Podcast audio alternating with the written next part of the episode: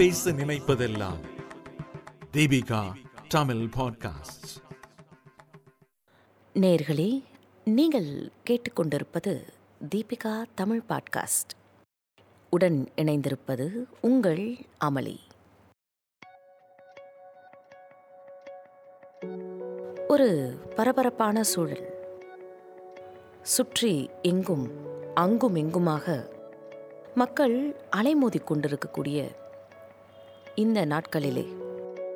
ஒரு வேகத்தடையாக நம்மிடையே வந்து சேர்ந்த ஒரு வார்த்தை தான் ஓமைக்ரான் அட என்னங்க இது ஓமைக்ரான் ஏ மைக்ரான்? பக்கத்து வீட்டு மைக்ரான்.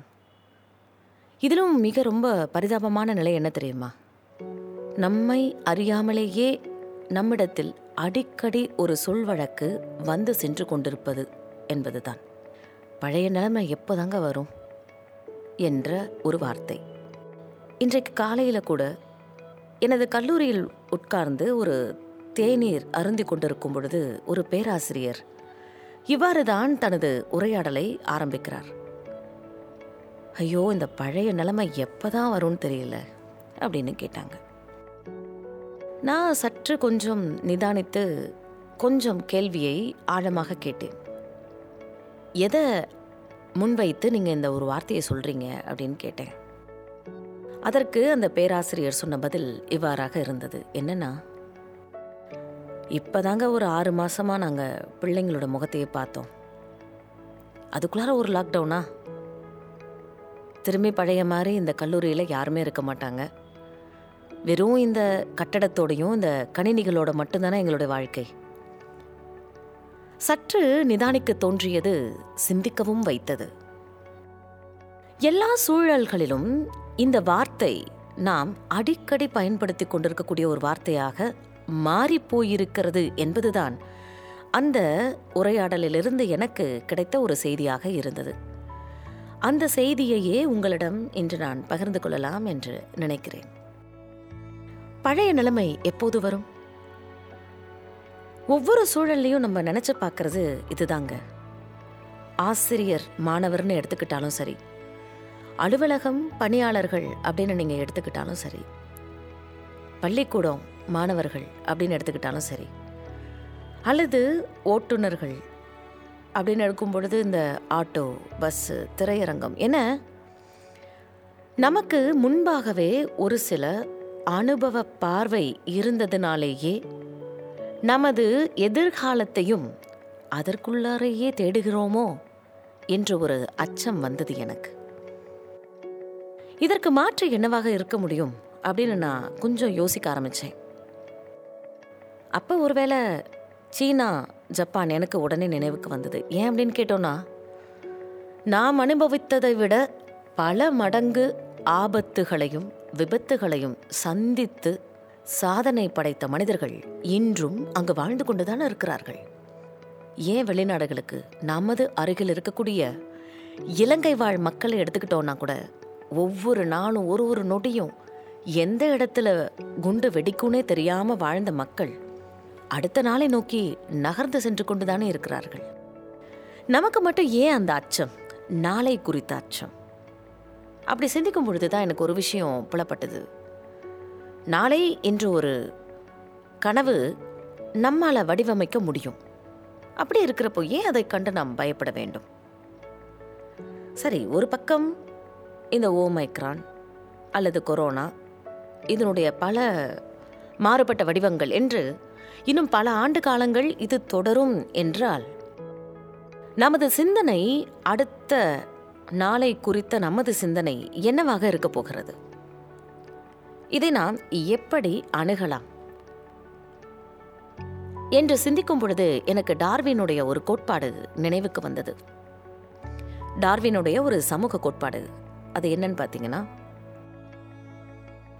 மாறுகின்ற சூழலுக்கு ஏற்ப தன்னை தகவமைத்துக் கொள்ளும் எந்த ஒரு உயிரினமும் இங்கு நிலைத்து நிற்கும் என்ற கோட்பாடுதான் அது. இதை இந்த சூழலில் நாம் சற்று பொருத்தி பார்த்தோம் அப்படின்னா நமக்கு இதற்கான விடை கிடைக்கும். உதாரணமா இயற்கை தன்னுடைய வேலையை நிறுத்துறதில்ல. மழை காலத்தில் மழையும் வெயில் காலத்தில் வெயிலையும் கொடுத்துக்கிட்டு தான் இருக்கு. அதே போல நம்மளுடைய நம்பிக்கையை நாளைய நாள் மீது மிக ஆரோக்கியமாக எடுத்து வைப்போம். அதுக்காக அலட்சியமாக இருங்கள் என்று நான் சொல்லிவிடவில்லை. அமைதி காத்து நிதானித்து செயல்பட வேண்டும் அப்படிங்கிறது தான் இதனுடைய உட்பொருள். ஒரு எளிமையாக விளங்கக்கூடிய விதத்தில் சொல்லணும் அப்படின்னா சாலை பயணம் அப்படின்னு சொன்னோனாலே விபத்துகள் நடைபெறும் என்பது எல்லோரும் தெரிந்த ஒன்றுதான். அதில் எந்த அளவுக்கு வந்து ஆபத்து இருக்குது அப்படிங்கிறது நம்ம எல்லோரும் அறிந்த ஒன்றுதான். அதற்காக நம் வாகனத்தை எடுக்காமல் இருக்கிறோமா? இல்லை நாம் தினசரி அந்த பத்திரிகைகளில் படிக்கும் பொழுது இன்று மிகப்பெரிய சாலை விபத்து ஏற்பட்டதில் குழந்தைகள் உட்பட இத்தனை பேர் இறந்து போனாங்க. ஆழ் பள்ளத்தில் ஒரு பெரிய பஸ்ஸு கீழே விழுந்து பயணிகள் அத்தனை பேர் இறந்து போனார்கள். என்று பல செய்திகளை நாம் படிக்க தான் செய்கிறோம். இது கொரோனாவை விட மாறுபட்ட தினம் தினம் நாம் படித்து பழகிப்போன ஒன்றாக மாறிய ஒன்று. அதை நாம் கடந்து வரவில்லையா? இல்லை சுனாமி பேரலை போன்ற மிகப்பெரிய ஒரு அழிவை கடந்து நாம் மீண்டும் இந்த மனிதம் எழும்பி நிற்கவில்லையா? அதை இந்த இடத்துல நம்ம பொருத்தி பார்க்கும் பொழுது ஓமைக்ரான் கொரோனா மியூட்டட் வைரஸ் இப்படி இது எல்லாமே ஒரு சாலையில் நாம் பயணம் செல்லும் பொழுது வருகின்ற ஒரு சிகப்பு ஒளிவிளக்கினுடைய எச்சரிக்கை போன்று அவ்வளோதான் நிற்கிறோம் பார்க்குறோம் கொஞ்சம் நம்மளை சுதாரிச்சுக்கிட்டு அடுத்து க்ரீன் சிக்னல் விழுந்தவுடனே போய்கிட்டே இருக்கிறோம். அப்போ இந்த இடத்துல க்ரீன் சிக்னல் அப்படிங்கிறது என்ன அப்படின்னா நாம் சுதாரித்து நாளைய நாளின் மீது நாம் வைக்கின்ற மிகப்பெரிய நம்பிக்கை தான் அந்த கிரீன் சிக்னல் இதில் மிகப்பெரிய மிக முக்கியமான ஒரு செய்தி மறைந்திருக்கிறது என்னன்னு பார்த்தீங்கன்னா எல்லாருக்குமே இந்த வைரஸ் மிக எளிதாக பரவி வருகிறது அப்படிங்கிறது நூற்றுக்கு நூறு உண்மை. எந்த அடிப்படையில் அப்படின்னு பார்த்தோன்னா ஒரு பிரேக்கிங் நியூஸ் அப்படின்னு போட்டு ஒரு டட்ட டட்ட டட்ட டட்ட அப்படின்னு ஒரு மியூசிக் போட்டாங்கனாலே உள்ளுக்குள்ளார ஏதோ ஒரு அச்சம். எது போன்ற ஒரு அச்சம் அப்படின்னா சாலையில் ரொம்ப நெருக்கமாக வாகனங்கள் சென்று கொண்டிருக்கும் பொழுது ஒரு தூரத்திலிருந்து கேட்டுட்டு இருக்கக்கூடிய அந்த ஆம்புலன்ஸினுடைய சவுண்டு நம்ம நெருக்கத்தில் வரும் பொழுது ஒரு விதமான ஒரு தவிப்பு ஒரு விதமான ஒரு படபடப்பு வரும் பாருங்களேன். அப்படி ஒரு பயம் நமக்குள்ளார வந்துருச்சு. இந்த இடத்துல நம்ம நிதானிப்போம். அடுத்த நாள் நோக்கி மிக நம்பிக்கையோடு கூட கிரீன் சிக்னலில் கால் எடுத்து வைப்போம். அதை கடந்து போவோம்.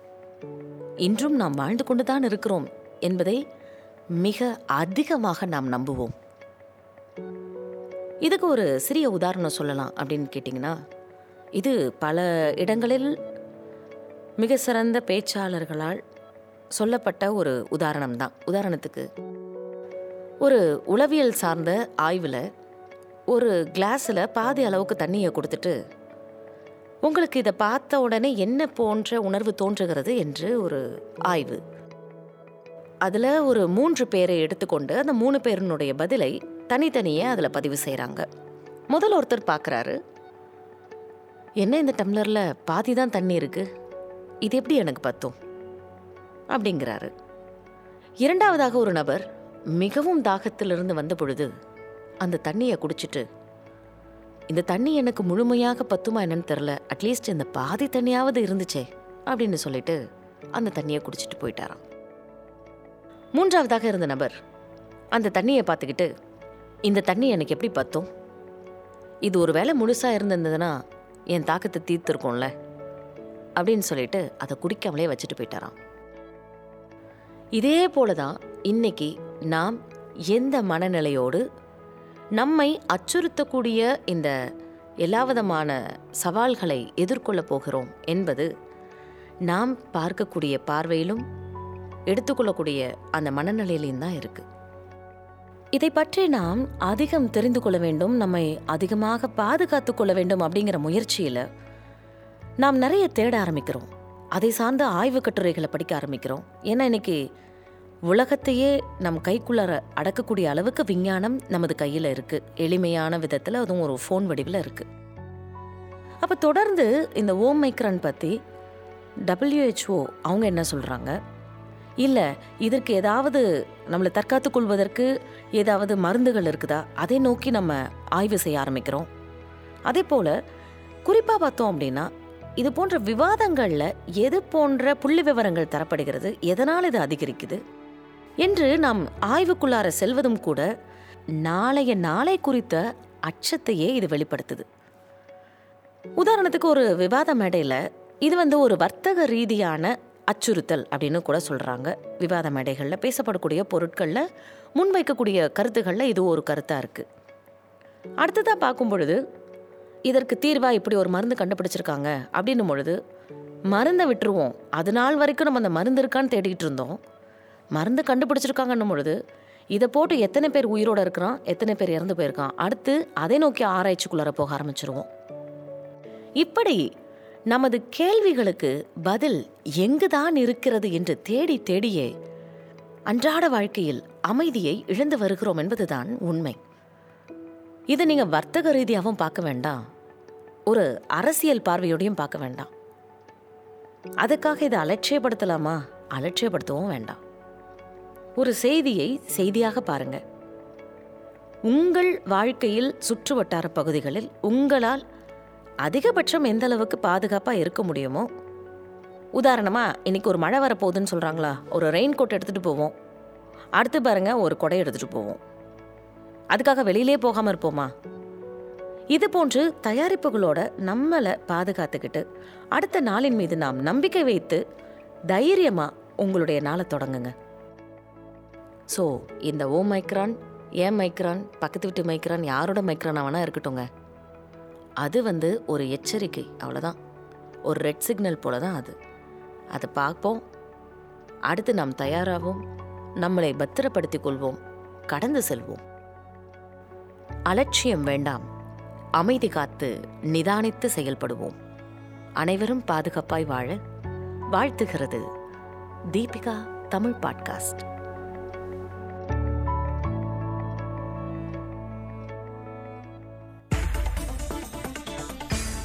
கேட்ட இந்த அலையொலி இதை தொடர்ந்து நீங்கள் கேட்டு பயன்பெறணும்னு நீங்கள் நினச்சிங்கன்னா இதுக்கு கீழே கொடுத்துருக்க லிங்கை பயன்படுத்திக்கோங்க.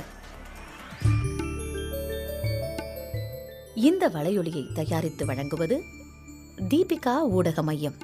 இணைந்து வழங்குவோர் அரும்பு மாத இதழ் மற்றும் டான்போஸ்கோ கல்லூரி சென்னை. குரல் வடிவம் அமளி. ஒலி வடிவமைப்பு வின்ஸ்டன்.